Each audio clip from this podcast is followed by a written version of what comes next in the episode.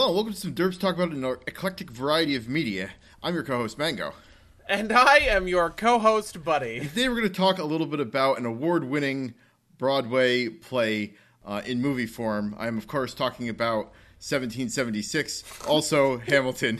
Before we do that, buddy, why don't you tell the folks at home what it is we do, do on this podcast? I do want to be clear that it is a musical, both of these. Yes, Well, yeah. actually, I mean, I. So, okay. I mean, there's a lot of debate on this. Do you know any of this stuff, like sung through and opera?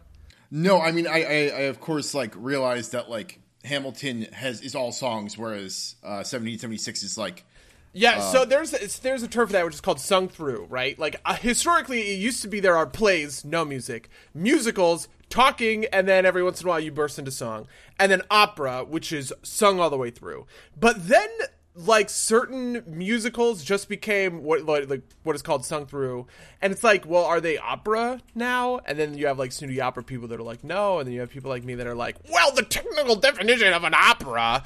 So yeah. I mean- think of Hamilton as an opera, even if most of the world doesn't. Yeah, no, my like like if if you were to ask me as as a layman, it like if it was an opera, to be like, no, it's not in Italian or in like a foreign language, right? Like, um, which is you know probably not like a, a super hard requirement, but like that's like what I think of, right? Like, uh, um, and you know, it, it just kind of like like if you had asked me straight out, I would have called I would have I would call Hamilton a musical, but yeah. Um, Hamilton, of course, came out recently on Disney Plus, and uh, actually, like uh, uh, in the course of what I watched like a thousand YouTube cooking channels, and one of them is like a historical cooking channel called uh, Tasting History, and uh, he he referenced 1776. I'm like, what is this? And I went and watched that and pinged Buddy, and he Oh, you did. So you didn't know in 1776? no, I didn't. oh, interesting. Yeah, I. The funny thing is, is that like I knew 1776 without really knowing it. Like I've always known that it's a musical, that it's that you know it's about John Adams, um, and like Benjamin Franklin trying to get the Declaration of Independence out. Um, and uh, you know, and one of the things I know about it is that Ben Franklin is a is a bass. This is this is part of my forever you know consternation is that I am a baritone singer and there are rarely good baritone parts. All of the good parts for dudes are always tenors, uh, and F- Benjamin Franklin is a good part for someone with a lower register.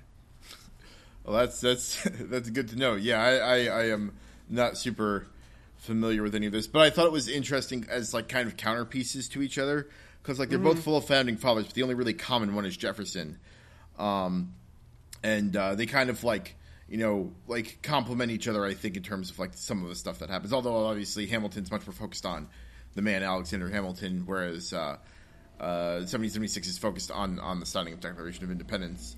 Um, but uh, I think they were both uh, they were both fun.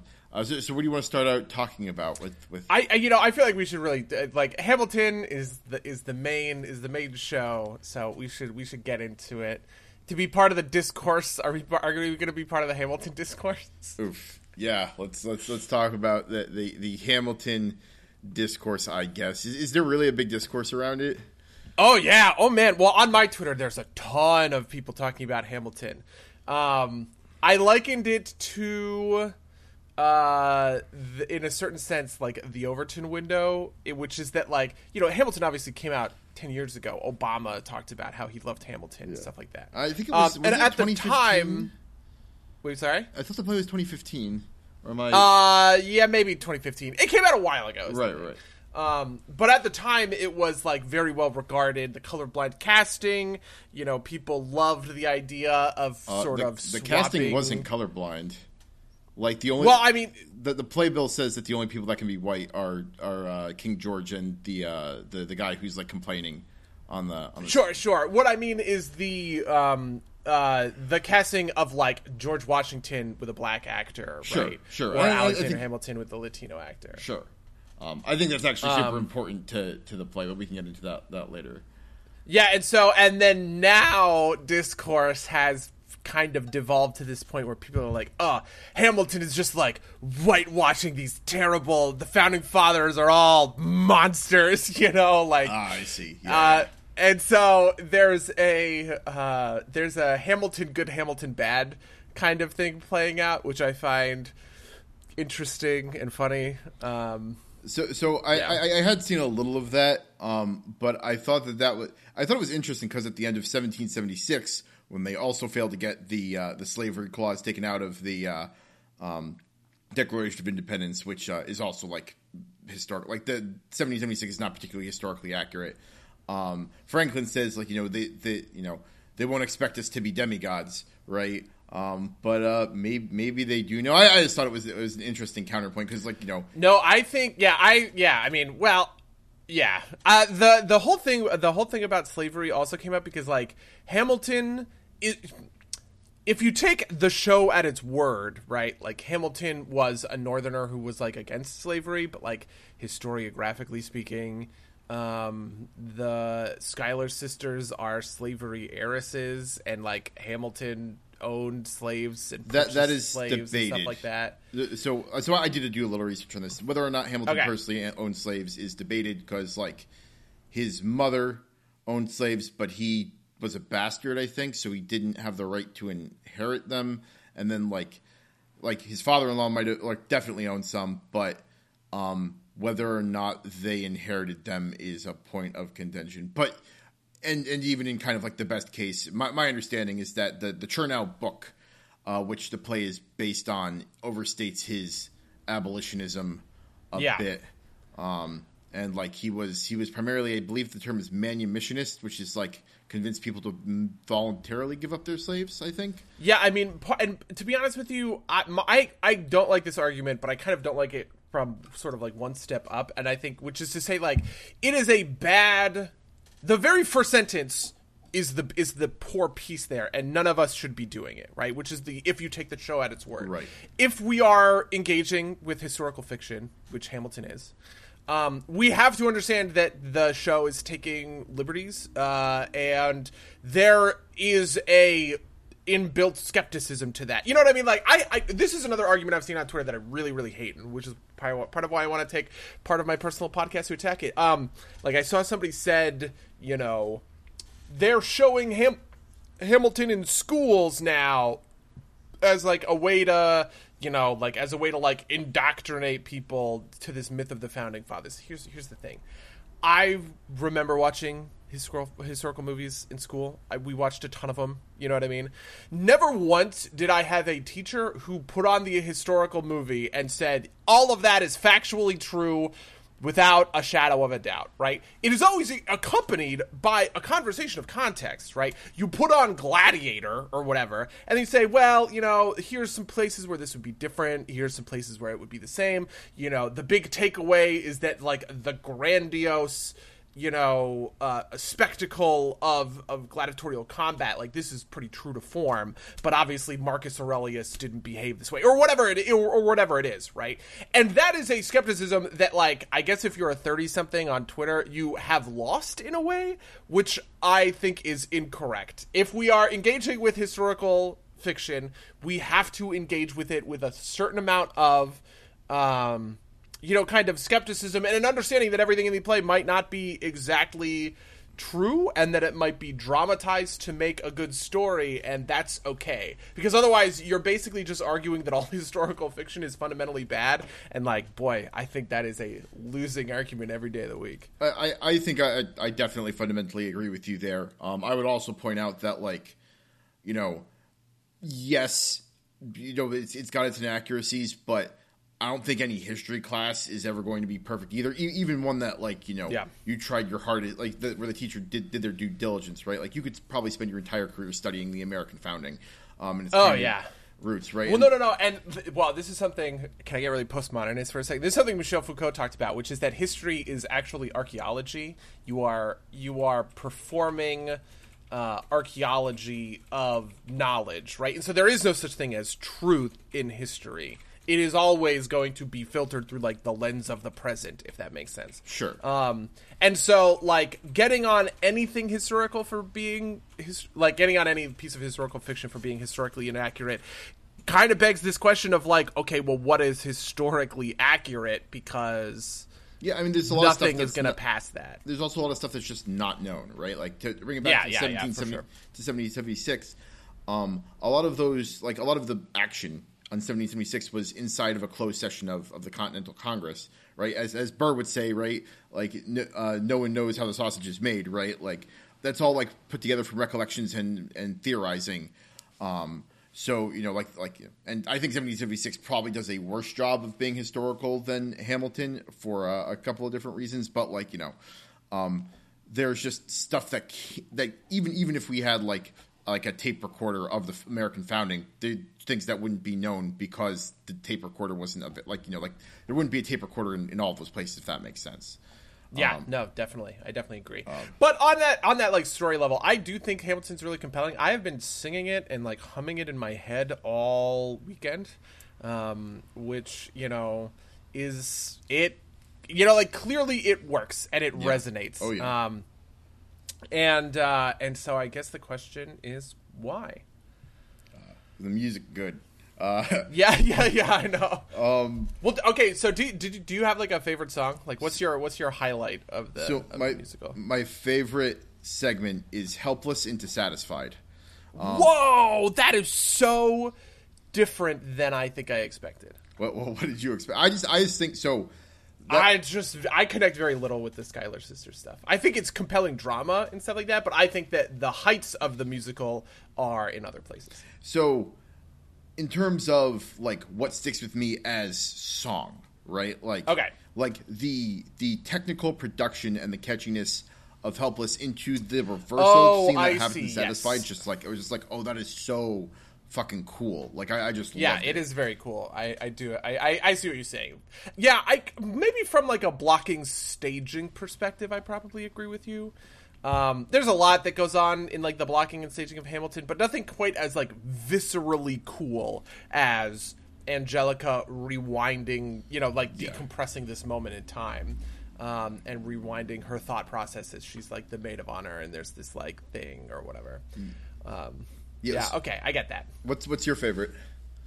Uh, my favorite song is uh, "One Last Time," uh, which is and my favorite segment would be kind of like the through line of those, which would be the second rap battle to it must be nice to have Washington on your side to one last time where Washington tells Hamilton that he's resigning. My favorite character in the show is is George Washington, partially because I think he has the most fun parts to sing.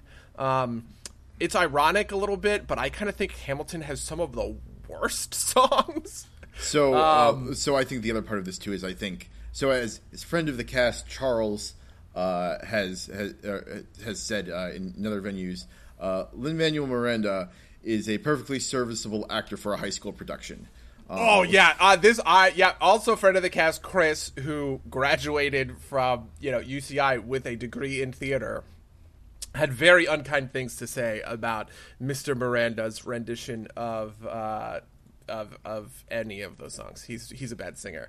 Um, to which I responded, "Yeah, I think there's a reason Andrew Lloyd Webber did not play the Phantom." Um, but um, but I also think that those. I also just think that Hamilton's songs are not great. I don't love. Uh, any of his sort of like solo feature outings in the same way that like like he's kind of number 3 but maybe 4 I think the very best on on the cast is Thomas Jefferson in the in the stage or in, in the um, recording. That's Daveed Diggs.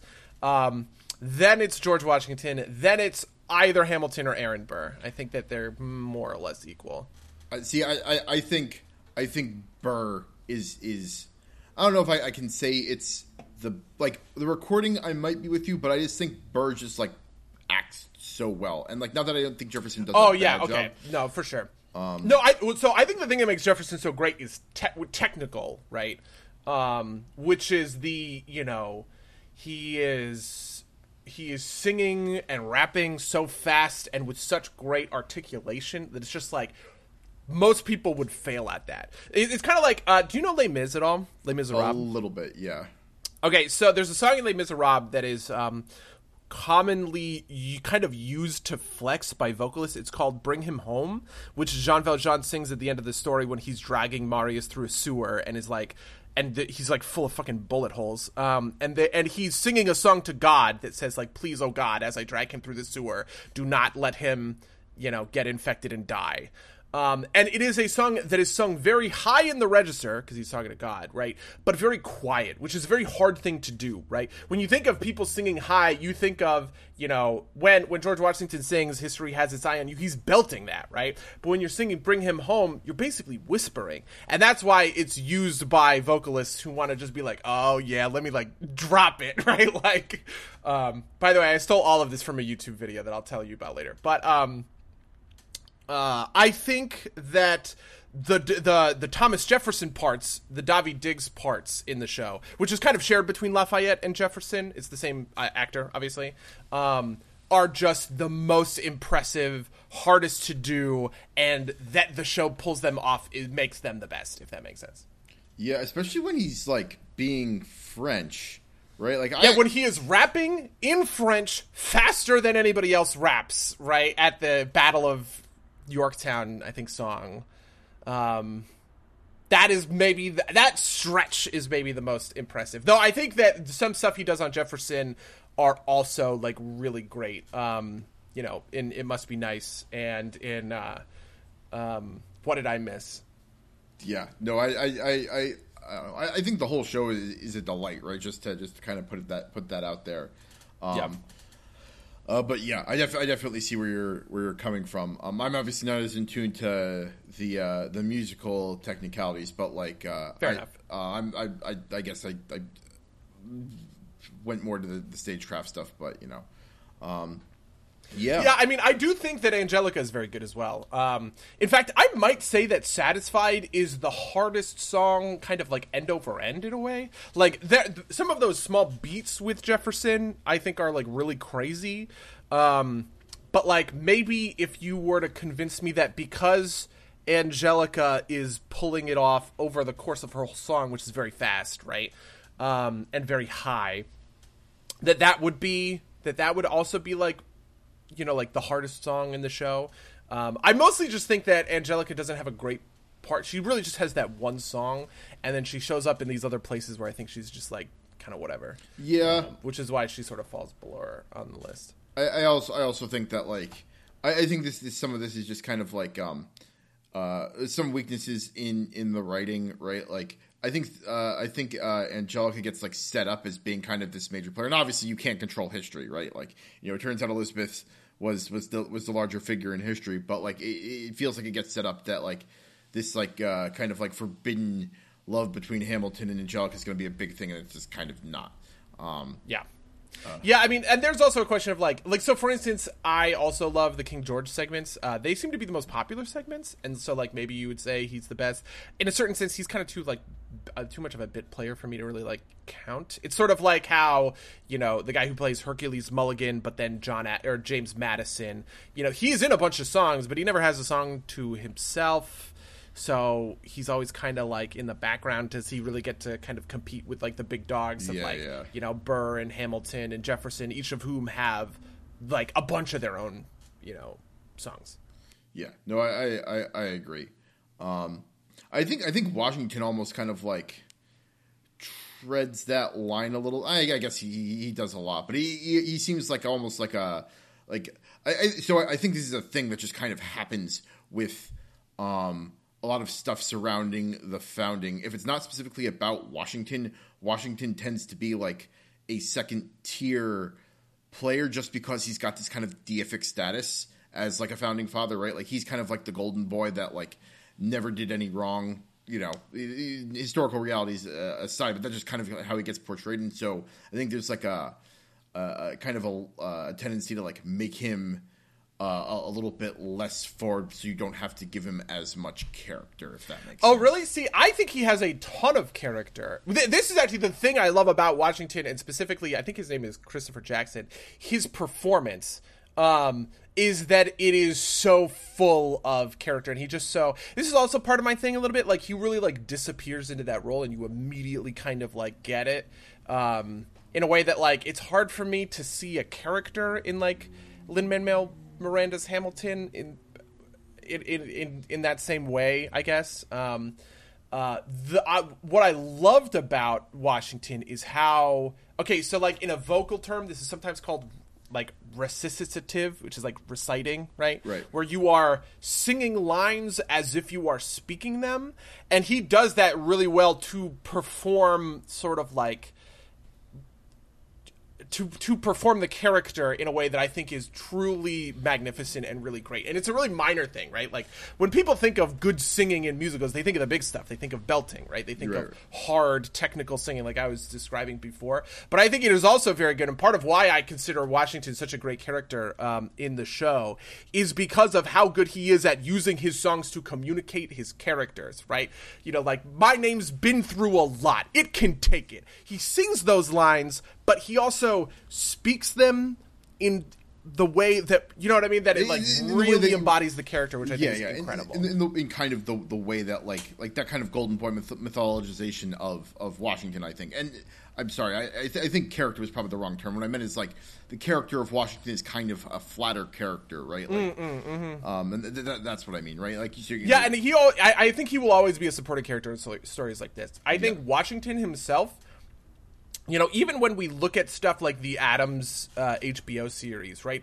He is. I, I agree with you. He is always sort of a supporting character in the story, never, never the protagonist, which is interesting because he kind of has that most you know, like the most protagonisty story of them, right? Like the military commander who defeats the British against overwhelming odds and then becomes the first president of the United Nations, right? or United the United States. States. Um like that is the story of like Aragorn or whatever, right? And it would be so natural, but we always seem to focus in on, you know, Thomas Jefferson, uh, obviously Hamilton in this. John Adams is the HBO series. John Adams is also the central character of 1776, right? Like the, he, w- Washington always sort of like sits on the sidelines in a way that I think is pretty interesting. yeah, and, and I, I think largely that's because he's he is generally portrayed as fairly flawless, you know. Um, Yeah, Uh, yeah, for sure. Yeah, it's typically what you do with characters who don't have character arcs, right? You just kind of stick them on the sidelines, kind of like Obi Wan, right? Um, and they are the mentor figure Right. that brings up Luke slash Hamilton, kind of to to his piece. But the character arc thing is something I do want to focus on uh, because this is part of what I think makes Hamilton narratively unique and satisfying in a way, which is I think, and this is a little bit of. Uh, Okay, so so I've talked before on the cast on how like a typical story will play out, right? Which is to say that there's a hero and a villain. They both want something. They're fighting over the thing, and the first time they interact, the hero loses, but then he changes, right? He changes something fundamentally about himself. A lot of the time, this is articulated as like his want versus his need he wants something, but he needs to do so, he needs to change himself in some way in order to attain it. And the villain is typically the antagonist is typically unwilling to change, right? Um, which is how you get that villain trope of a villain who would rather die than admit wrongdoing, right? Right. At the end of Les Mis, Javert throws himself into the Seine rather than admit that he was wrong about Jean Valjean, right? they heroes are flexible in a certain sense antagonists are not but hamilton kind of flips that in a way. Um th- which i think is really interesting. Like hamilton is fundamentally convicted right in his sort of beliefs and it is that conviction that simultaneously like creates problems for him but it is also the thing that the the antagonist aaron burr adopts and kind of corrupts in a way such that he becomes Hamilton's like nemesis, right? And at the end of the show, Hamilton is like, "Why are you doing this?" And Burr says, "I learned it from you." You know, like I'm doing the thing that you are doing. Um, and I think that that's really clever and interesting, right? It's a story where the protagonist is kind of in the context of the story, morally righteous, right? And he creates change in the antagonist that is ultimately sort of like perverted and corrupted in a way that it kills him, if that makes sense. Yeah, I mean, I I, I- get that. Um, it- it's some kind of neat, but I, I'm not sure I'm totally on board with that. Just because, like, it's not like Burr's political ambitions are like Burr always has the ambitions. He just doesn't act on them, and it's not like him acting on them is the thing that ultimately causes him to come into conflict conflict with Hamilton. It's Hamilton's decision to endorse Jefferson over Burr in in, in the in the play, right? Like, um, No, yeah, it is definitely not. I, I'm laying it out in a blacker and whiter. Yeah. Like, so, if, for instance, the play also acknowledges that Burr has an effect on Hamilton. Um, Because in the room where it happens, right before that, Hamilton says, I'm going to listen to you. You know, talk Yeah. less, smile more. I'm going to get this compromise through Congress kind of thing.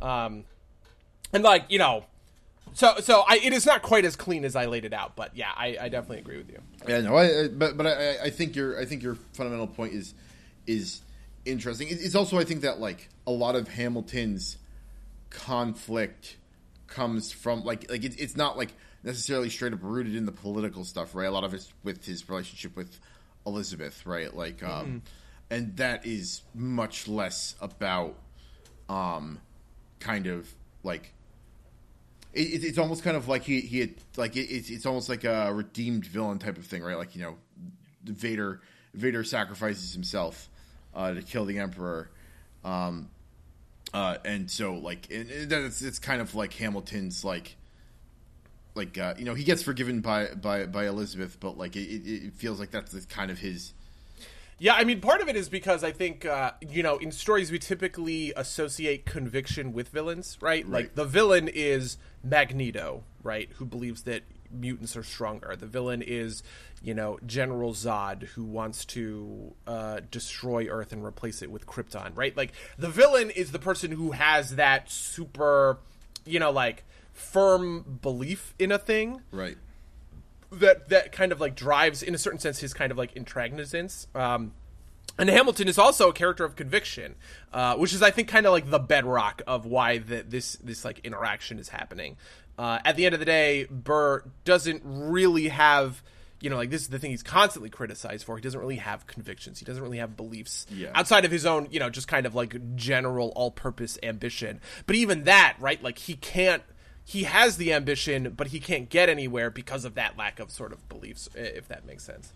Um, and so and I, and so I think that that character dynamic is super interesting and really compelling. Like, the, in a certain sense, it's kind of he's kind of a villain of FOMO, right? Like you see the jealousy that's in there, and there's and there are definitely like jealousy villains out there, but there's there aren't quite villains built around like you know the interaction where Burr in Right Hand Man, where Burr talks to George Washington and George Washington kind of dismisses him and Right. and invites in Hamilton because Hamilton was willing to take the risk, capture those cannons, and now he's going to be Washington's secretary. Um, that is a different sort of origin story for most villains that we typically don't see, like most antagonists that we typically don't see, which I think is interesting. Um, and he's also humanized on a level that, you like, even Javert, who is maybe one of the other big musical villains, he gets a couple villain songs, and he's constantly clashing with Valjean in Les Mis. Um, Javert isn't humanized. He, he- walks that line that I've that I've talked about before, which is sympathy and empathy. Right? You sympathize with Javert because he is driven and he explains his methodology and his reasoning in a way that is understandable, and you get where he's coming from. Right? But you don't empathize with him.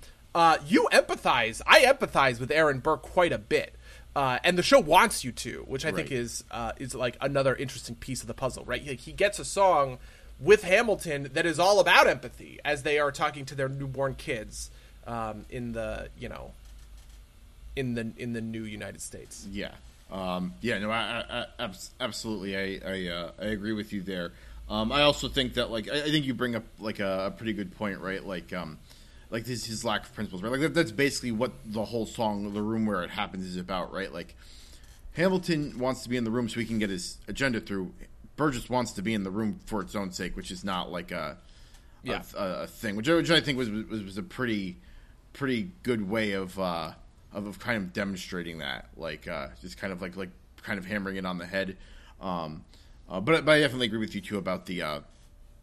Uh, uh, about the sympathy thing, right? Like you know, like the things he's saying is right. Like you know, like I'm the only one that's I'm the only one that's in control, or rather, my life is the only thing I can control, right? So like, I need to make sure Yeah. that I, I take. Yeah, so that's wait for it, and this is part of what I think under underwrites Burr's character arc is the wait for it into the room where it happens. That's kind of the point where I think that's where the change happens, right? Where Burr realizes that he cannot wait for it anymore. He has to kind of go and um and he eventually steals the Senate seat, or doesn't steal, but you know he he gets the Senate seat from uh, Hamilton's father-in-law, Philip Schuyler.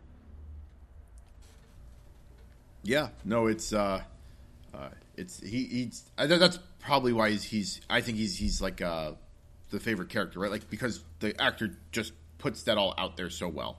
Mm-hmm. Um, and you know, he, he yeah, I mean, it's and it's also really interesting. People have described. I I have a controversial take on this a little bit.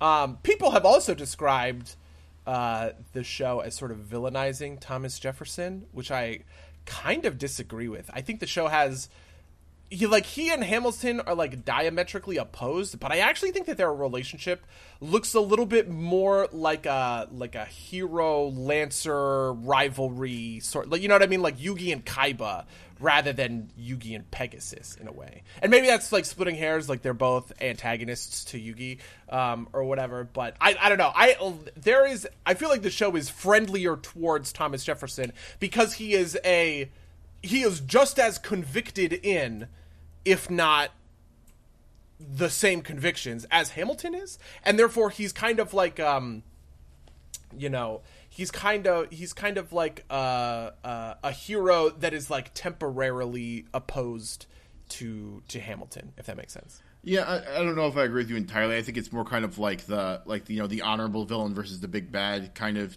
difference, which is why um, you know uh, Hamilton endorses Jefferson over over Burr. Um, mm-hmm. um, but I do think he he is fairly villainized, right? Like, um, I mean, like the, the, I think the cabinet battles kind of established that, right? Like, oh, see, okay, th- that's interesting. I think that is. I think the first cabinet battle, it, it, I think Thomas Jefferson, quote unquote, wins. I agree with his argument more, and I think that the punch that he delivers at the end, like about Lafayette, I think show is like a it's like a oh Hamilton oh you know what I mean? Because because maybe if it was just the song itself I would agree with you. Because like the you know like the whole thing with King Louis and maybe it's because I understand the French Revolution or whatever. Um, but the part where Thomas Jefferson says have you forgot have you forgotten Lafayette? That part stings I think if you are like really empathizing with Hamilton in a way that I'm just like, wow, kind of Thomas Jefferson's sort of right. Like Hamilton's kind of leaving his friend in the dust, which sucks, dude. Do you know what I mean? Sure, but I, I don't think that makes Jefferson not uh, like so. Like that's that's the one that Hamilton wins, right? This is the second fight. The first fight is about slavery, right? Um, or it's not about slavery. It's about it's about the debt, but like the the thing that gets invoked is slavery, um, by yeah. by by Hamilton. Um, and I think that the kind of bigger thing is that the thing that ultimately carries these fights is that um, Jefferson wins the first fight not necessarily because he's right, but because he has the you know he has the votes, right? Like, mm. um, whereas um, Hamilton, you know, wins the second fight because he only has to persuade George Washington. Um, and you know, if I'm going to be like like kind of uh, uh, or if I'm going to like read into it, it's, you know, it's kind of like an elitist take, right? Like you can't get the people to agree with Hamilton, who is obviously right. Um, so like you know you, you get kind of was essentially the autocrat and George Washington to agree with you, um, um, because Hamilton's obviously right. Right. that's kind of the, the way the, the, thing that I took out of that, or, or the way I saw it. Yeah, I mean, I definitely get that. I you know, I don't know. In a certain sense, I also it's hard. It's really yeah. kind of hard. It, maybe maybe he just kind of lives in this amorphous gray area between them. Because I also love Thomas Jefferson's rebuke of Aaron Burr, like that feels like a an awesome moment, right? Where it's like, yeah, fuck you, Burr, you piece of shit. You know what I mean? And that and that also puts me in, in like a very empathetic and I'm kind of in a certain sense stringing those two moments together. Um and and some of the other stuff like about the music, like like what did I miss and Washington on his side aren't villain songs, right? In the way that Wait for It and uh, the room where it happened are like villain songs. Okay, I see what you're saying. Yeah, yeah, yeah. Yep. So like I, th- I think it's kind of those combination of those two things that are sort of like the bedrock of this. But really, that moment. Ah, oh, see, this is the thing. That moment where Thomas Jefferson says, "Like, have you forgotten Lafayette?" Ah, oh, kills me because he's. I just feel like he's fucking right because the show and part of it is that the, the show like backs it up. Lafayette talks about how he wants to abolish the monarchy and he wants to bring the revolution to France and he wants them to have his back and Hamilton doesn't. And that I don't know. I feel like I feel like all that kind of like strings together in such a way. Sure, that, sure, um, sure. No, no, and that's absolutely true. But I, I don't think like I mean I don't think that the villain has to be wrong, especially like the honorable Mm-hmm. villain, right? Like which is which is kind Yeah. of I guess in a certain sense there's a difference between the villain and the antagonist. Like Right. I think Thomas Jefferson is an antagonist, but I wouldn't call him a villain. Whereas Okay. like Aaron Burr is both villain and antagonist. Um, because ultimately like you know like ultimately I don't think Jefferson Jefferson is like I said he's convicted, but he's convicted by, you know, moralistic like the part of this is in Washington on his side where he outlines like our farmers are living ration to ration while Wall Street robs us blind. Like that is noble in and of itself. And he has a sort of noble motivation, whereas Burr doesn't. And so it's kind of the combination of having like, you know, he's opposed to Hamilton, which makes him an antagonist, but he has a noble motivation, which kind of like gets him away from villain territory. Whereas Burr is just like, nah, he's, you know, he's empathetic. I understand where he's coming from and why he feels the way he does, and I see sort of the the the kind of like the tragedy that shaped him, right? But it shaped him into a real piece of garbage. Yeah, no, I, I, I, buy that. I definitely buy that. Uh, yeah. Um, I don't know. Do I feel like Burr's a piece? Like I, I just, mm, I feel like Burr being a piece of garbage is the thing that I don't feel like. I mean, part of this might be that like while I was watching for the first time, I was kind of reading some of the the, the history on Wikipedia. Um, just because like the the the the final duel is not as clear cut as the show makes it seem, and that's you know Yeah. again that's like a historical fiction thing. Um, and like, did you pay a little bit of lip service to that, right? Like um, uh, Burr says that uh, you know like why was he wearing his glasses if he wasn't going to shoot to kill? Um, I actually read a really interesting article in my kind of searching through this that like like the what really may have happened is that like Hamilton may have intentionally martyred himself. Like apparently like he put on the glasses and like, you know, leveled his gun a bunch of times and kind of aimed just like, you know, kind of like showing off. Um like, you know, like maybe making that he was going to shoot to kill. Um and also like maybe adjusted the trigger pressure on the gun so they would go off easier. Um and like the, the thought like part of the thought there is that um you know he was trying to get burr to kill him to cement his legacy in history to ruin burr and also maybe to stop the secession of the new england states which is like you know obviously that's a lot more kind of like core history than than is in the show but like uh i don't know i just, I just found that that's super fascinating. I also really like the dual the dual kind of like framing for all three of them right? Like the, the countdown thing i thought that was i thought that was really well done. No, I agree with you as well, um, and I think that the it builds to the climax because you kind of know what's going on, but you don't know what's going to happen because you've seen two duels, right? One of which the good guys won, what one of which the bad guys won in a way, uh, and it kind of creates this uncertainty of like, oh, like you know, what could happen next i guess. And the and the the ratcheting tension of the of the counting and stuff like that. Plus they they shifted to a minor key. I actually have some quibbles with the music in hamilton um which is like i think that it's like good and it's catchy and it's like technically proficient but i think it doesn't quite function on the way a musical like the the way musical music sh- is supposed to function in a way um but that is a moment where it really nails it right where you take where you are doing a reprise but you are change it you're modulating the key to make it more dangerous and threatening because this one is like serious business you know what i mean Yeah. Okay. Yeah. Yeah.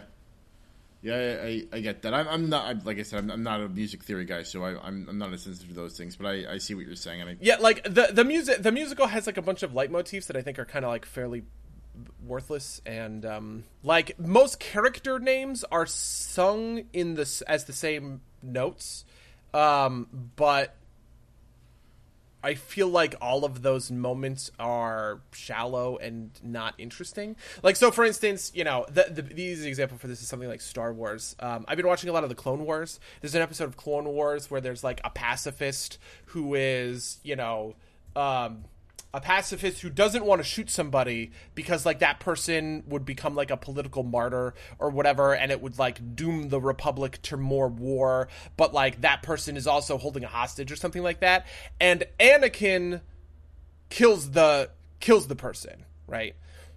And underneath that is the Imperial March, or it's like a little bit of it, right? Like just enough to kind of be like, ooh, like this is a bad moment. Like this is not a good look for for our boy Anakin. This is not him being very heroic. This is him, you know, solving uh, a a situation with violence that is ultimately just going to breed more violence because he wasn't willing to find like the diplomatic solution or whatever. And so you can use those sorts of like you can use songs like that in order to convey some of those feelings, and that happens ish in the in the musical. Um, but it doesn't happen like to the to the same effect that I would think like very good musicals do. Like so, you know, for instance, Les Mis does it. Les Mis actually is is Les Mis is kind of the like Super Mario Brothers of it, which is to say that it's like it's simple but also deep at the same time, which is part of what makes it like cool. It's like baby's first leitmotifs, but also like you know compelling and really well done at the same time. I don't know how else to say that. Yeah, no, I, I you know, like the, it's it's simple but good is, is, is a thing that that is Yeah, yeah, yeah. definitely true, right? Like, So Hamilton will constantly reference itself, but I feel like the references aren't, you know, uh, super. I just feel like the references aren't great. Some of them are, but yeah. I, I've So- I've heard this criticism elsewhere as well as like sometimes it Yeah. seems like they're just making callbacks to make callbacks. Um, Yeah, than- th- yeah, it is exactly it is exactly that. Um, I also think that uh, that and p- this is partially a problem with sung through musicals in general, which is that like part of the be- like the the I don't know the building blocks of what make a, the musical genre work are uh, speak, sing, dance in a progression. Right? You Okay. speak until like the emotion is so high that you sing, and then you sing until the emotion is, so high that you dance, and then it like comes down and you go through that progression a couple of times. Right? Again, I'm stealing this from a video, uh, a YouTube video, but like that speak, sing, dance, speak, sing, dance progression is uh, is real and Hamilton kind of is like the Michael Bay of that because it's always sung and it feels like there's just kind of like always stuff going on. This is something that um, this is something that Les Mis does to to okay effect because they have comedy relief songs where they'll like you know go go to some other thing to kind of like break up the tension. Hamilton doesn't have a ton of that. Right. Uh, it has like a little bit. There's the one drinking buddies song in the first act, and, then um, the George I would also King George segments maybe. Yeah, and the King George segments are a little bit like this. Um, but you know, uh, I feel like it. There are times where it is going from just a nine to a ten to a nine to a ten to a nine to a ten. It's like, please, get, just like let me off the wild ride, please. like, come on. Yeah, definitely. I I, I, agree, I agree with you there. Right, like it's it's a lot of like it's a lot of high intensity for like the three hour uh three hours Yeah. of sitting there. Yeah, Yeah, I, I, I kind of think the back end of the musical falls apart a little bit. Like the, you know, God, Philip dying is just like brutal. Yeah. And it kind of stays in that mood. I would just say like too long. Uh, I don't know. That's it. That's that's what I'd say. yeah. I, I mean, I, I think what, what it's sung. It's Quiet Uptown is, is one of the more moving pieces, right? Um, of the of, of the of the show, just because it, it is so Yeah. in, intensely emotional. Um, uh, also a little ahistorical. They had been, I think they they like at least Elizabeth came home um before Philip had died, like significantly before. Um, also, Uh-huh. so, so thi- this is kind of maudlin, but I, I always thought, I, I thought it was kind of hilarious. Like you know, uh, he he says that like Philip's irreplaceable or something like that, but in real life they named their final son Philip after the first one because he was born after Philip died.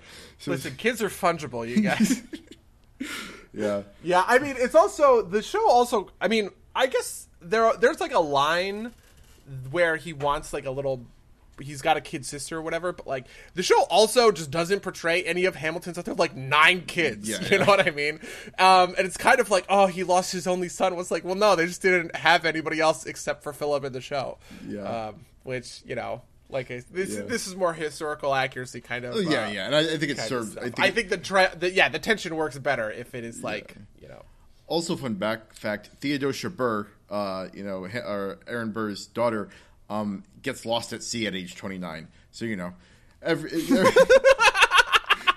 Why did they mention that? That should have been in like the the denouement with Yeah, yeah, you know, with Elizabeth the- Schuyler and Burr. Where his are daughter they now? died. Fuck him. they yeah, I mean seriously, that honestly they probably would have turned it into a big fuck you um, to to Aaron Burr, like, haha, loser, like you know. Oh, that's depressing. yeah, yeah. Life, uh, life, life in the past sucked a lot. Uh, uh, Yeah, yeah. I guess it did. I guess it did. Yeah. Um, other historical fun fact I just kind of want to mention is um, the scene where Jefferson, Madison, and Burr go confront uh, uh, go confront Hamilton about his affair. It wasn't those three. It was Madison, or it was Monroe, and then Monroe, two, yeah. and two other guys that you've never heard of. Um, and apparently, like, and like that happens in like I think it's ninety two. Um, and uh, and then like in '97, the details start to leak, and Hamilton almost gets into a duel with Monroe, which is only averted by Burr, which is which is kind of funny. yeah, Yeah, I mean, I also it also sort of bugs me a little bit. Um, this is like this is like a small scale criticism, I guess. Uh, it also sort of bugs me a little bit the number of times where they kind of like force Hamilton and Burr to interact when they didn't. Like he Burr was also not Charles Lee's second at the Battle of Monmouth duel. there's there's a a, a couple things like that, um, but yeah, no, I, it, it's in service of the. Uh, of the narrative, I guess, but I definitely take your point. Right, like I, I always feel a little bit this way about some historical stuff too, right? Because like you know, the the implication that uh, Angelica Schuyler was forever unfulfilled because she really wanted to you know be with Hamilton. Is kind of like you know like if you know her real husband were still alive, I'd kind of be like, well, well, fuck you, right? Like you know, and that, always just sits Yeah, no, weird. because yeah, because her she was married for three years before she even met Hamilton, right? Something oh, like that. I'm, I'm not super sure about those details, but she does have like a husband, right? Like, and you know, it's like Yeah, my understanding is that though that is the the place where the the musical is most historically inaccurate. There is exceedingly little evidence for Angelica having this kind of unrequited love for uh Alexander like they, they they had this thing that like could never be um and it is functionally a fabrication of uh, of the musical like l- look at the end of the day I might quibble a little bit that like Burr pops up in the story more times than he should hypothetically uh, but at the end of the day, he still fucking shot the dude. Right, like, yeah. you know that there was a real animosity there. Um, so yeah, Yeah, and just on a personal note, something that always bothers me about every myth of the founding is that everybody always just skips over the Articles of Confederation, right? It's like the I know, Revolution well, happened yeah, and the uh, Constitution. It's like there were, there were ten years, guys. Ten years were like you know the government fell apart. um, I I sort of think that that's another piece where it's just unpopular, like the whiskey Yeah. rebellion or whatever, which was like brutally put down. Uh, was kind it's kind of like alluded to by Jefferson, where he's like, you know, what are you gonna do, or what do you think's gonna happen when you tax our whiskey? Well, there's gonna be a huge rebellion. And it's gonna be a big deal, you know what I mean? But like, it's, yeah, you know, we're not gonna deal. We're not gonna deal with that. I also think it. To, see, I mean, part of it is what is Andrew Hamilton or Alexander Hamilton's legacy? And if it were me, I would say the Federalist Papers, right? Like I think the Federalist Papers are like the most important part, and that is definitely brought out as as, as like a moment for kind of like Hamilton to flex a little bit. Um, but they don't actually like address what you know what I mean, like. They they kind of like wave, and the same thing happens with his financial system. They like wave at like, oh, here's the genius of the financial system, but they don't really like explain what it does or how it works um, in a way that like convinces you that it is cool or special. Um, which you know, I don't love that. Yeah, no, I, I, agree. It's but you know it, it, it's also a tough thing to, to do in a mu- like you know in, in an entertaining musical, right? Like, and here's the genius of the you know the technical details of, of the, the central bank that like you know or uh, I don't know if it was central bank, but like the banking system that was his chief innovation. But yeah, no, I, I it, these these are all kind of like ultimately I, I think smaller things, but yeah, no, I I, I agree. Um, Yeah. Do you want to talk a little bit about 1776 since we're most of the way through the uh, through the Yeah, hour? so I was really interested by your your your uh, claim that Thomas Jefferson had the same energy in 1776 and in Hamilton, because in Hamilton he's something of like a braggart, right? Yeah. Um, where you know he like. What did I miss is the song that he sings, and it's a self important song. Like, oh, I'm going to be Secretary of State. Great. You know, like that is, uh, and that's a different sort of energy that you get out of Thomas Jefferson in 1776, where, you know, he's allowing every possible change to the, to the Declaration of Independence. He's really reluctant about it, you know, like all this other stuff. Yeah, so to be fair, first I sent that to you when I was like halfway, like or I was partway through it, right? So so Fair part enough. of that part Okay. of that's that. I'm, I, I'm, I'm really, I'm just wondering. I'm not, I'm not trying to like really get at you. I'm just wondering what your thought process was. Yeah, no, but the thing was, it it felt like just like it felt like they kind of had that like you know, as as, as the kids say these days, like that kind of big dick energy, especially because like one of the pivotal points of 1776 is like Thomas Jefferson's like I need to fuck my wife so I can write the Declaration of Independence. Yeah. which is also a thing that didn't happen. Um, that's also kind of maudlin, right? Like, appar- we know that she he that she didn't go to Philadelphia, and that was because she was bedridden because she had just had a miscarriage.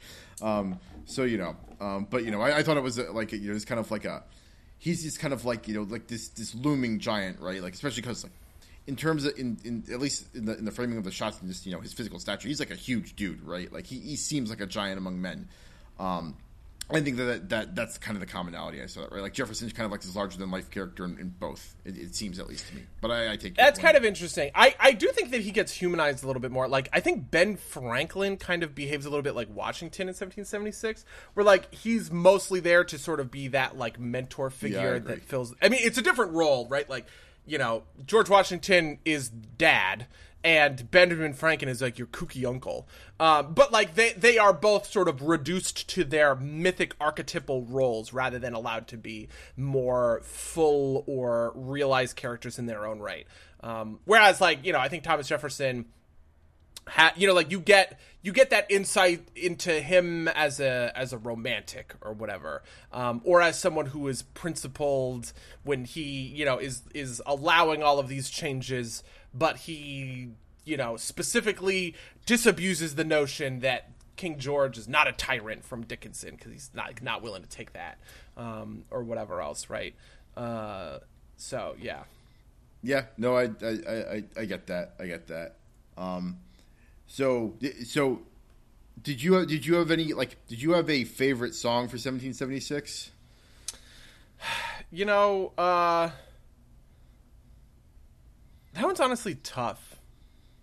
I kind of want to say the Quill song, where they're all passing the pen around, uh, the passing the quill around about who's going to write the Declaration of Independence, um, is a pretty that that's a pretty good one. It's a pretty fun one, but like there aren't any really like real bangers. Um, Uh, so even I- in, in like musical terms, that I felt like really kind of uh, stood out. I, I disagree. I think molasses Oh, and rum, like just like like you know, Okay, yeah, okay, Just- that one, that one, yeah. is like over the top, and it is like it is freaking terrifying, right? Like Okay, for those of you who haven't seen 1776, right, Molasses and Rum is the story, or is the song that Rutledge, the delegate from South Carolina, sings when uh, John Adams gets on his case for slavery. They're going to put a clause about how slavery is bad in the Declaration of Independence, and Rutledge is like, no, eat, eat my ass. You know, like, fuck you guys.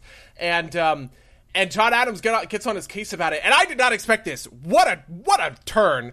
Um, they they he sings a song called Molasses and Rum that talks about the triangle trade and how the triangle trade is really facilitated by northern merchants, not by southern plantation owners, right? Um, and how he is just as complicit in the practice of slavery as everybody else is. Uh, and it is woof. It is dark. Um, I, I just really did not expect them to go there. But it's a great example, though, of that, you know, sort of speak, sing, dance kind of progression because as they're arguing and it's getting and it's getting more heated, then he bursts into song. And then it's also like filmed in such a way. I was watching the film from 1972. Yeah, yeah. Um, it's also filmed in a way that's like, woof, you know. Yeah, no, like Yeah. like I think the screen turns red and like he like jumps up on a desk. It's just kind of like and he like belts out like you know molasses, rum, and slate. It's just like it's just like Jesus Christ. Um, but I thought like the, the other moment for that too is like you know one of the a messenger comes in from uh, from the from the uh, war. Uh, like with a note from Washington, and then like he sits down with like a like a page and like a, an errand boy, and like, oh, did you see any action? He's like, yeah, I, I saw some action. I just I fought at the Battle of Lexington. My two best friend dies my two best friends. Oh died. god, yeah. that one was also just like what rough. Yeah. Very, very empty chairs and empty tables vibes. Yeah, no, it was uh, um, like and like so. Molasses and Rum comes second, so like there's a little bit more for it, but like up until that point, the the, the movie's kind of like you know happy go lucky, right? Like you know, Yeah. you know it's serious matters, but you know it's like you know oh, There's a whole song about double entendres about Jefferson fucking his wife. Yeah. You know what I mean? It's like, Yeah. oh ha ha ha, and then he pulls out his violin. You know, like, and then and then ah, all of my friends are dead. Right? Like, what are we fighting for? You know, like. oh man, um, and yeah, um, but it's it's it's a it is a fun film, especially like like that opening like really like sucked me in, right? Like it's like you know, it's like Yeah. half dumbass, uh, you know, senator from Virginia. It's like I'm gonna go get the the resolution because I'm you know I'm uh, Richard Lee, and he just like makes like. 72 Lee puns in a row, and it's I know. it's- Ah, beautiful. A work of art. yeah, um, very like it, it, it's a, it is a fun film, and I, I um, so actually this is a thing since you're a little bit more into the theater stuff, like, um, so this is this is a trend that I like. I've watched a bunch of older musicals, um, not in a while, but like the movie versions are always kind of like adaptations of the stage play. Um, in a way that's a little bit more movie-like, right? Like they're, they're they're shot on either sets or in you know the, out in the world somewhere, rather than being like a filming of a stage play like Hamilton was. Do you have any any thoughts on like which of those you prefer? this is an interesting thing that has been cropping up in sort of like recent uh like times like debate wise um specifically because of cats um and les mis uh which are obviously like two okay so here's here's here's like you know the the an overview of movie musicals when in the 60s the movie musical was box office gold. It was amazing. It was huge. It made a gazillion dollars, right? Um, and it was kind of like the superhero movie. There's a whole uh, there's a whole YouTube show um, by Lindsay Ellis that that'll be in the description uh, that talks about how the musical was like the vehicle by which Hollywood made its money in kind of like the 60s. But then the 70s rolled around and kind of new Hollywood, and you have Scorsese, Spielberg, right? Um, George Lucas, right? And these guys are not making musicals, and the blockbuster sort of shifts away from. You know, a Sound of Music, right, or My Fair Lady, and into you know Star Wars and Jaws, right? Um, then musicals are more or less dead until like you know like there's the disney musicals obviously you know jungle book is in the 70s uh, the disney renaissance is in like the 90s but the big thing that happened is uh, moulin rouge came out or maybe chicago came out? No i think it was moulin rouge came out uh, early in the 2000s and won a bunch of awards like oscars. And all of a sudden everybody started chasing music like putting like filming musicals again as a way to sort of chase these oscars right? So that's where you get your phantom adaptation. Um, chicago uh, is is like in this time. Um, and eventually you know you come out the other side and you have les mis and cats which are filmed adaptations by like film crews but in such a way that it just like ruins it. Like Les Mis, Les Mis is a great musical, by the way. It's why I use it all the time in this. It's so iconic. It's so good, right? Um, but the movie version of it with you know Hugh Jackman and Russell Crowe and uh, Eddie Redmayne, you know, it's terrible. It's just god awful. And uh, there's this idea that like, listen, just release the filmed version of of it on stage. People get it. It is so much better that way, right? Like stop trying to dress things up, put it in, you know, like put it in movie form. Just film the show and give us the show, uh, which is exactly what Hamilton did. Uh, and so I do sort of expect to see a little bit more of this. Uh, the huge, the huge big name musical Hadestown um, is probably gonna gonna get this treatment. Hadestown just like won like a gazillion Tonys, obviously. Um, and then of course, you know, there's a bunch of other big ones. Beetlejuice, the musical, the musical, the musical, uh, which is its real name, uh, was pretty huge on Broadway. Though I think it closed. Uh, I, I'm like tangentially connected to this stuff because, well, so I, were you didn't have any connection to this stuff living in New Jersey? I mean, I, I Maybe it's just a Maplewood thing. yeah. To I, I didn't go to like the only Broadway show I've seen was um the the Frankie Valli one, um and that was like while I was in college. Um, Oh, okay. Yeah. Yeah, no, I mean, you know, part of my stepmother works in in theater, so like part. I've, I, but I've seen like a, a, bunch of Broadway shows and stuff like that. Um, but uh, like that was my thing in high school. Like I was the I was a musical kid. Okay. Uh, I did the musical. I did. I didn't instead yeah. of like sports or whatever. Yeah, I, I, enjoyed watching the, the, the high school musicals that my, my school put on, but those were all like those are mostly things I was familiar with. Like it was like Music Man and uh, and Annie, right? Which I had watched the film versions of. Those those are the ones that I have my most experience with. Is like you know, um, taking the VHS of. Uh, of Oklahoma out of the library and watching it mm-hmm. Uh, when I was like six. Um, and yeah, we did. Uh, what was it? We did Annie. We did Grease. We did Little Shop of Horrors, which was the one I was the dentist in. Uh, that was my that was my claim to fame, is I was Ooh. the dentist in Little Shop of Horrors. And then we did Once on This Island, where I did, I wasn't in the musical then. I was the techni- I was the student technical director, uh, the STD as it is known, and I like was the stage crew guy. Yeah. Actually, while while we were at Hopkins, I was a uh, I was a stagehand during a like uh, it was like a very small production of uh, what's uh, songs that Shiksa Goddess. It's it's about like a like a Jewish guy getting like falling in love with like a Christian girl. Oh man, I really I petitioned really hard one year to do Fiddler on the Roof because uh, I could do Tevye. like that's one of the ones where like the lead is a baritone. Um, so I really wanted to do I really wanted to do that, but we didn't we we didn't get there. Part of it was um, Oh, I was also in the Fantasticks, which was another which was another musical that I kind of forgot about now that I think about it.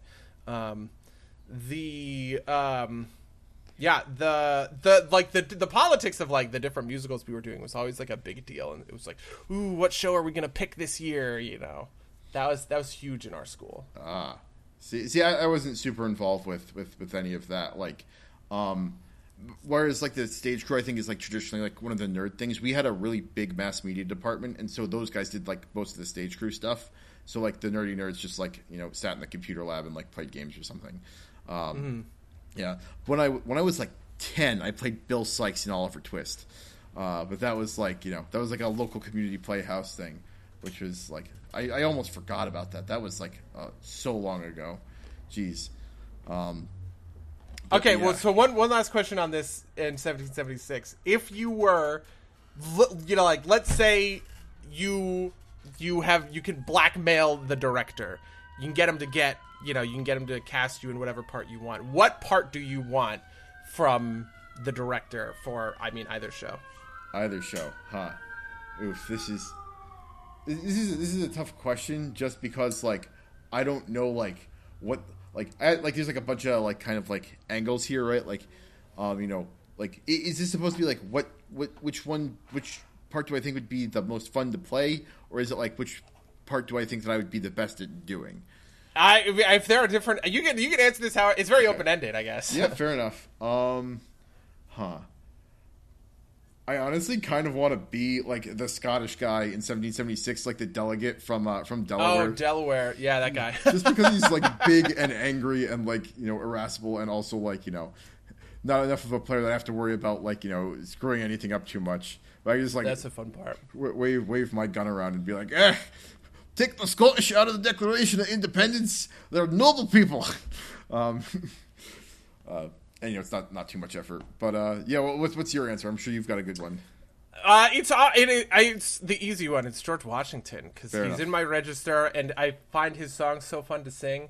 Uh, though I would love, I feel like if it was just like apropos of nothing, if I truly had blackmail, I'd be like, "You're casting me as Thomas Jefferson, and I'm gonna butcher it, but it's gonna be fun as fuck, and I don't give a shit what you think." Oh, you know what I mean? Yeah, yeah. No, um, and like for kind of like similar reasons to to, to 76 but if I was going to do Hamilton, I'd beat King George. Absolutely.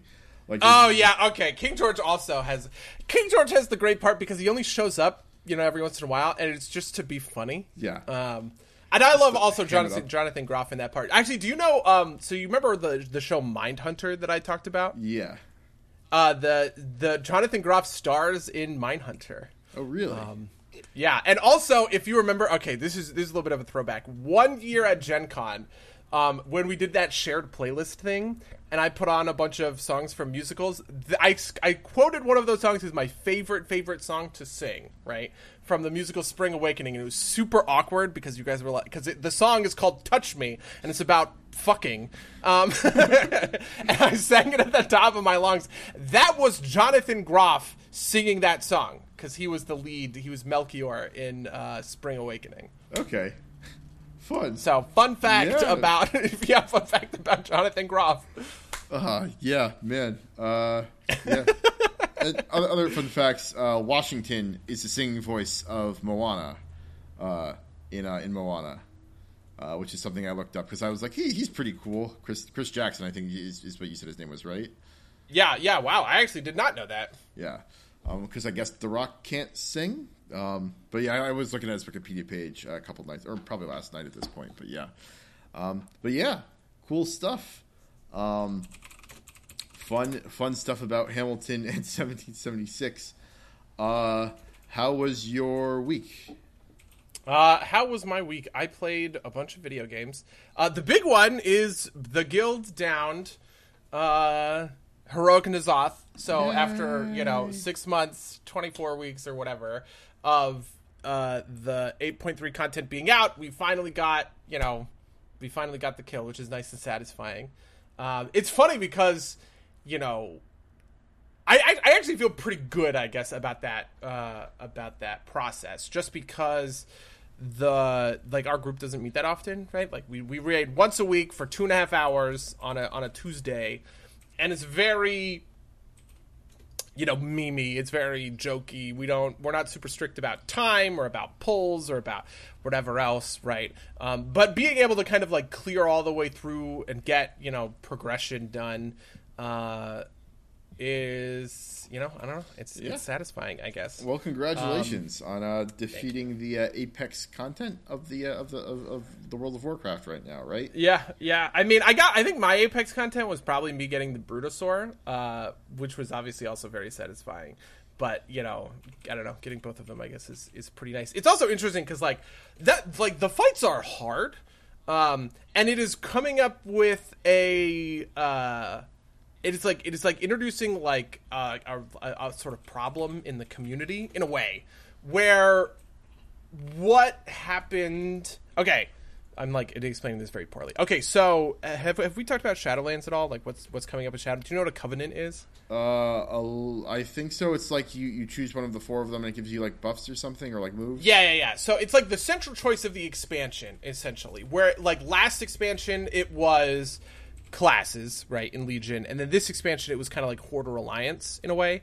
Um the the next expansion it is covenants. You are going to learn about the different sort of like factions of the afterlife in the shadowlands and then you are going to like bind your soul to one of the four covenants. And depending on which one you get it, it has like a different effect. Like so for instance as a warrior if i bind my soul to the kyrian who are kind of like angels a little bit um, like noble souls, like Uther the Lightbringer, go go to Bastion and are part of the Kyrian. Uh, you get this like spear that you throw, and it does like a bunch of like damage or whatever. But if I join uh, the Necrolords of Maldraxxus, which is where like um, like the hardcore fighters go, like if you're just uh if you're just a fighter, if you're just gonna smack if, if you're a survivor, right, you go to Maldraxxus. They have an ability where, as a warrior, you like mount a war banner on yourself, kind of like Grom would in Warcraft Three, and that like gives you a bunch of buffs and stuff like that. Um, so you have this sort of choice, right, where it's like depending on which of the factions you take or which of these covenants you you take, you get uh you get a class ability. Um, but you will also get these things called soul binds, which is like your ability to you. What a soul bind is is you like find another soul in that faction, and you go, "Hey, you and me, we're gonna be buddies." And as you bind yourself, this is the sort of the new Az like Azerite or the new um, artifact tree. You start filling in points, and you get abilities and stuff like that by like going up the tree or whatever. And then you also have what are called the conduits, which are like items that you can put into your soul binds and stuff like that. So you get a bunch of player power out of these covenants and the player base is more or less really angry about it. I would say it is this is just like whiners essentially. Um, but like the current contention is that it's bullshit that we have to choose our covenant for DPS purposes, right? The fear is, oh well, the Kyrian Covenant is going to be fucking garbage, but the the Necrolords is going to be amazing, so I have to go Necrolords, or else I'm going to be a a, a, gar- a garbage warrior or whatever. Um, and and so that has been like taking over the community. A bunch of like WoW streamers complained about it on a podcast, and it became like this huge thing where everybody was just like, "Oh, this is you know this is bullshit." I'm fighting with people on Reddit all the time about it. But the interesting thing that I noticed when it came to N'Zoth is that we never wiped for performance reasons. We never wiped because somebody couldn't pull the DPS that they needed to, or because like we you know we did it and we hit the berserk timer or whatever else, right? The reasons we wiped were always mechanical ones, right? Like we didn't do the right pathing for the the way the N'Zoth fights works is um sometimes half the raid goes into N'Zoth's head and you have to kill synapses inside of his brain in order to and like kite around a kite around a mob and when you kill six synapses, you like can get through the mob's armor essentially, um, and kill and kill the mob. And if you don't kill the mob, you wipe, sort of thing. Almost all of our wipes were about learning to do those psychus phases in N'Zoth's brain correctly, where you're like killing the right synapses, you're killing them in the right order, you're doing it, you know, like quickly and efficiently, so the other team doing the other mechanics don't get overwhelmed. Um, and so and then somebody said in regards to like this whole argument where it was like listen if you want to clear content you will be able to clear content. There has never been a time in all of battle for azeroth where like some spec or some class is so bad that they couldn't clear the content they wanted to if they put like the work and the time into it. And getting an extra 0.03% on your dps or whatever by choosing one fat covenant or another is like not going to make or break your mythic runs, essentially. So, so I, I don't really remember the whole point of that, but no, no, I told I, you that whole story. I, there you go. I, get that. I, feel like that's like we, have talked about this before.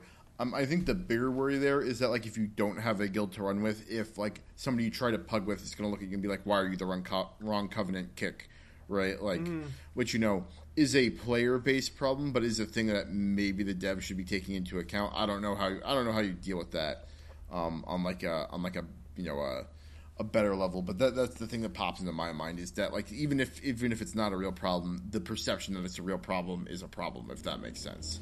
Yeah, the funny thing is that uh, for like these sort of performance players who are driving this dilemma, uh, for the performance players, they are the the thing that they want is they want to decouple covenants from player power, right?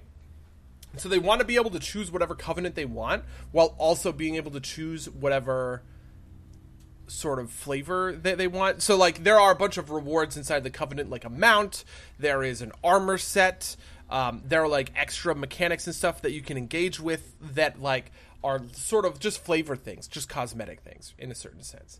And there's and they and they're like, "Well, let me just take War Banner but be a Kyrian if I want to. And even if like the war banner you know you know what i mean is like the necrolord's ability well who cares? Kind of give me that access. And it kind of like this is something we've talked about before but there's this sort of like question of where do you draw the lines for players in a way? right.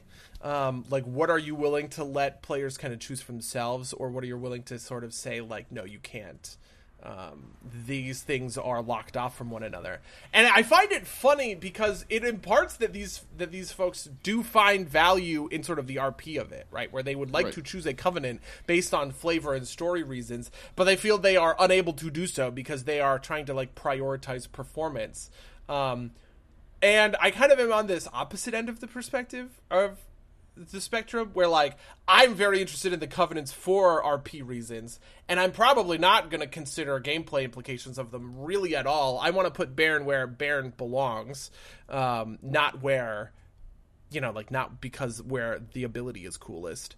Um, and so yeah, I don't know. That's just interesting. I just find the whole thing interesting. I guess. Yeah, no, I mean it's it's it's a classic kind of like it, it's like a water finds a crack type thing, although on a much smaller scale, right? Like in, Yeah. a scale that shouldn't matter, but like it seems to matter, right? Like water finds like a painting of a crack, I guess, or something like that, or a very small crack. Um, Yeah. Yeah, I think this is a real problem in the WoW community only because of the way that like simulations and stuff works. You can see how much damage you are quote unquote supposed to be doing um, by like using SimCraft to get an accurate representation of like your DPS and stuff like that. And so when people are using that as sort of like a benchmark for their performance, it is it's I don't know. It is uh, directing their behavior in a way that is, I guess, just interesting. I don't know. yeah, no, I get that. Yeah. Um, yeah, on on the other side of things, the big thing I did this week was uh, run our uh, our weekly Star Wars game, or at least our our, our frequent Star Wars game, um, which you played in. Uh, how did you like playing Omega? Uh, I loved playing Omega. Did could you tell? Yeah, I, I very much enjoyed this system. I didn't. I always knew that this was the case, but this system is really built for me. Yeah, no. in the sense of like making plans and being able to use like the narrative power of like triumphs and um and light side points. Yeah, no, it's it's it's it's it's an excellent excellent system. Um, for my part, um, I thought it was I, I th- thought it was a fun system to GM. I thought that like like part of this is on me for like not doing enough prep work. Um, I thought I did, but I clearly didn't. Um, in some cases, um, just kind of like the the trouble of like I I recognize kind of in post that like I said things that closed off possibilities that I shouldn't have said, but I kind of didn't want to like roll them back. Um, like as I said, Oh, really? Like what? Now, I'm interested in that. uh, so like like the one the one thing that like uh, I, I, the the biggest one I think is that like having like at the very end there where I said like you have to stick on the planet like they're not going to let you off the planet was probably a mistake. I probably should have not had that and let you guys figure out a way to get off the planet a little bit easier than than trying to to blockade run or, or wait it out. Um, and that was just kind of like a thing that I I said because it made sense to me in the moment. As I, I forget exactly what thing I was trying to like, what possibility I was trying to lock off because of that. But like, I, I just think it was a bad idea. Um, And there, there were a couple of times that happened. They're not popping to mind immediately, but like, um, just kind of like let it like making like not thinking through all because I was thinking on my feet, like not thinking through all the ramifications um, of the things I was saying. But I think like it let me like like I think I was able to roll with it. Um, I think part of this too is just like I was not familiar enough with the GM side of the of the dice rolling controls, um, which have some like weird problems when you have sheets named the same thing. Um, also, uh, I found the uh, enemies and allies book to be a lot less helpful. Like, like I, I thought, I thought, I thought, I found the pre-gen resources to be like I expected, like a little bit more stuff. Where I, I found myself more just kind of adapting things that I like I picked out rather than uh, uh, rather than like I thought there'd be kind of more stuff for me to pick from there, right? Like. Um, I thought there'd be like an elite commando thing for me to pull from there. Didn't find one that like really satisfied me. So um, all those elite commandos were like some form of bounty hunter. It might have been like I might have made a couple of them like uh, like Gand trackers or something without the rebreathers on them. Um, but I also just find like combat to be hard to make super compelling. At least at least from what I, what I did. How, how do you feel about that? No, I definitely get that. And it's funny because playing as a character kind of made me realize that I that as like on, on on the GM level, how much the game is built for combat. Um, like most of the stuff I took when I was building Omega, which was obviously last week's cast, was combat stuff. It was, you know, like how you know, like how is this character Omega going to be interacting with enemies in in in combat scenarios? Um, and that is very cool, and it's like and it's like and it's like fun in a way. Um, but the game itself kind of like deprioritizes combat by making it kind of so weird and obtuse in certain sort of certain sorts of ways. Um, Yeah, you know, we only had one combat, that one combat with Omega, which I I was happy I used get the drop on, uh, get the drop. No, I guess we had two because they were a little. It was a little prolonged. It was kind of like point like. Uh, yeah. It was like the start The- of the, the- fight and the end of it. Yeah, because you guys dipped Yeah, out in the middle of it. Yeah, yeah. Um, but uh, the it was one of those things where I was like, should I use my big cooldown, right? Like my big once a session ability here? And I was like, well, you know, I don't know. Just use it while you have it, right? It's not going to get you any value if you don't like if there's no combat in the in the rest of the session. And there really wasn't a ton of combat in the rest of the session. Yeah. Um. So yeah. Yeah, and, Uh, and p- part of that is like the open endedness of the system, right? Like, if you guys had like gone more direct about some things, there would have been more combat. But like, you know, I, I wonder if this is kind of like a a video game side effect where like you know the quote unquote correct way to do things is to avoid combat encounters. Combat encounters kind of like the quote unquote standard way to do things, Uh. if that makes sense. Um, but like, you guys didn't push for a lot of combat, um, even though Yeah. See, part of it I think is that there's this desire to not do combat until the last yeah, opportunity, right? Um, I actually felt weird about this because when I shot the guy, um, when we were like in that elaborate lie, I, I was like, I feel like I'm fucking up. But then I thought about it, and I was like, not really. You know what I mean? Like we are a party who is good at combat, and if we can, right, like take care of these two guys really quickly, maybe we'll like kind of get out of it. But it felt like a failure, and I just kind of had that small moment of introspection where I was like, huh, why did that feel like I failed um, by ex- by like entering combat in that way? So there's this sort of like you know there's this um, desire to not have combat happen that is sort of antithetical to the desire to also like use all your cool shit, which is like a weird dissonance because you know you're building you're building your character with combat in mind, or maybe not. I mean, obviously like D four and uh, and V did not you know build their characters with combat in mind. So maybe it's just like a, an artifact of you and me playing combat focused characters. Yeah, uh, I I definitely agree with that. I uh, like,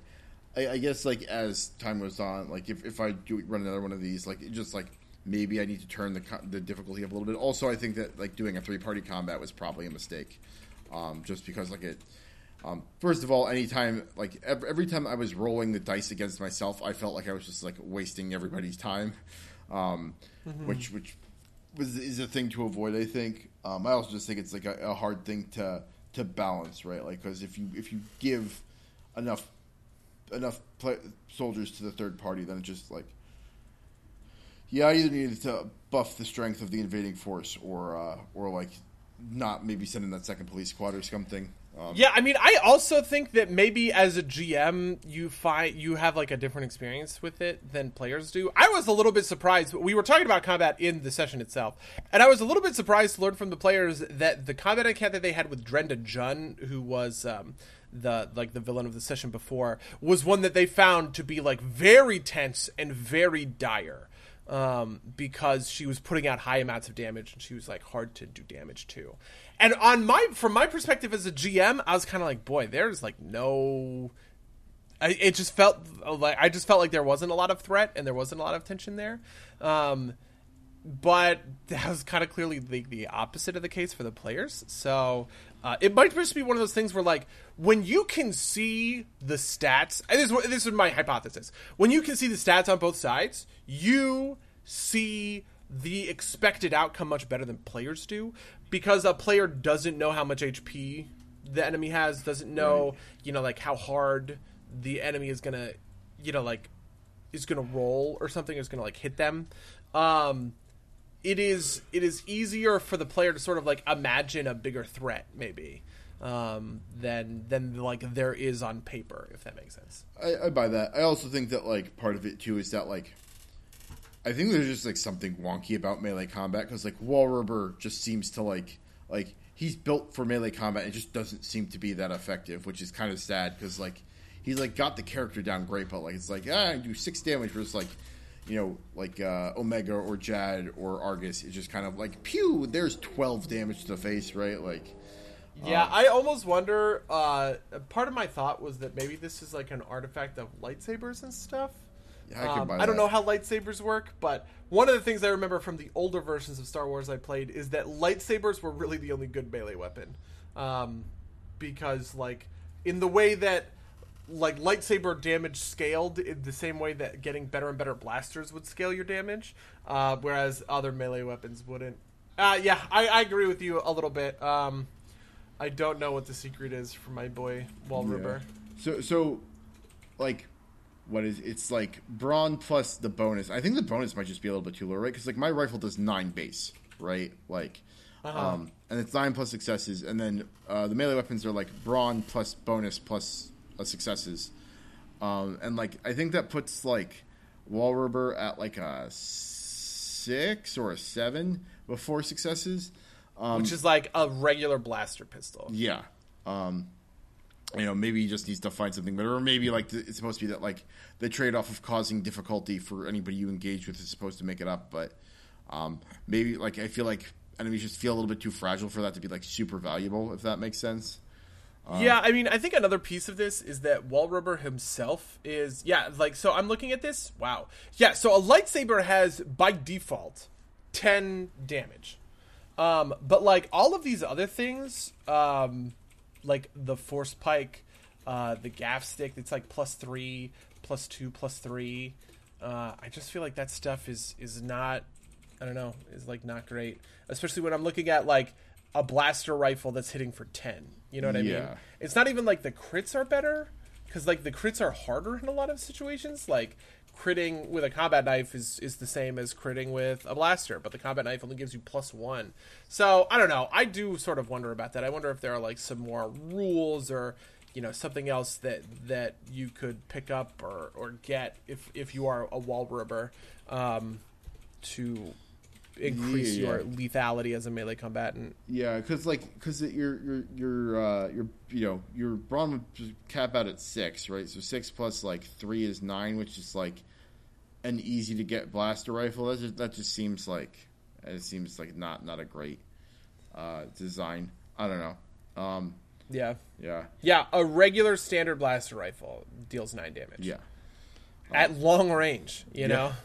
yeah. Um, Yeah, believe me, I know. That's that's what I do.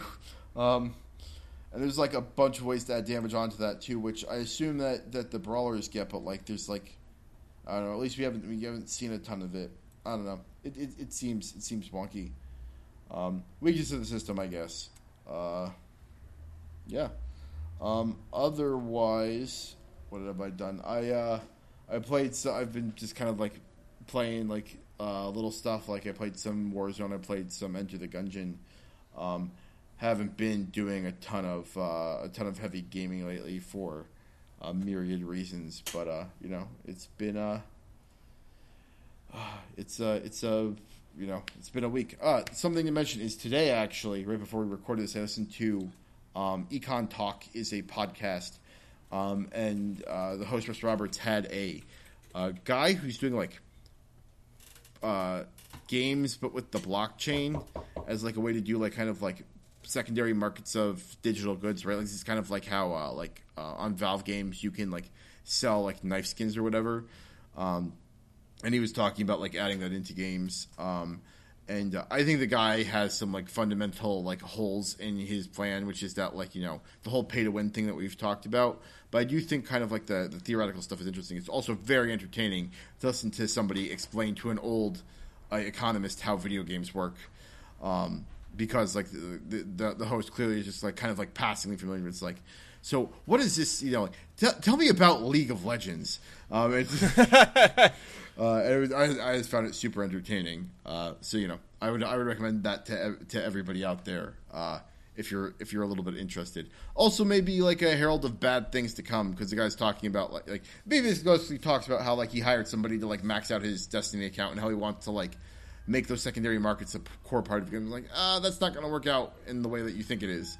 Um, but you know, maybe it works out for cosmetics, right? Like it does in like the Valve games. But wait, really? I feel like that does work out. Well, For- for- okay. When I when when you say that, I immediately think of uh, like potions, like level boosts, which so I like that. That system seems pretty good to me. Um, I agree with you on a pay to win, like maxing out your, you know, like pay, pay, paying someone to get you end game raid gear or something. Like paying for a carry in in end game raids is bad, and um, and everything like that. But So, so the idea, so the, the, the fundamental idea here is is kind of like digital property rights, right? Like you know, you can go earn your Ashbringer and then go sell that Ashbringer to another person, right? As like a, a secondary market, um, uh, which is a, which is like, oh, and with like real money, right? Like backed by real money, which is the thing that that he's talking about, which is like uh, which kind of gets into that pay to win territory, and like maybe Yeah. maybe just for like the sake of the of, of this podcast with with a, a guy who doesn't completely understand video games, he kind of glossed over that.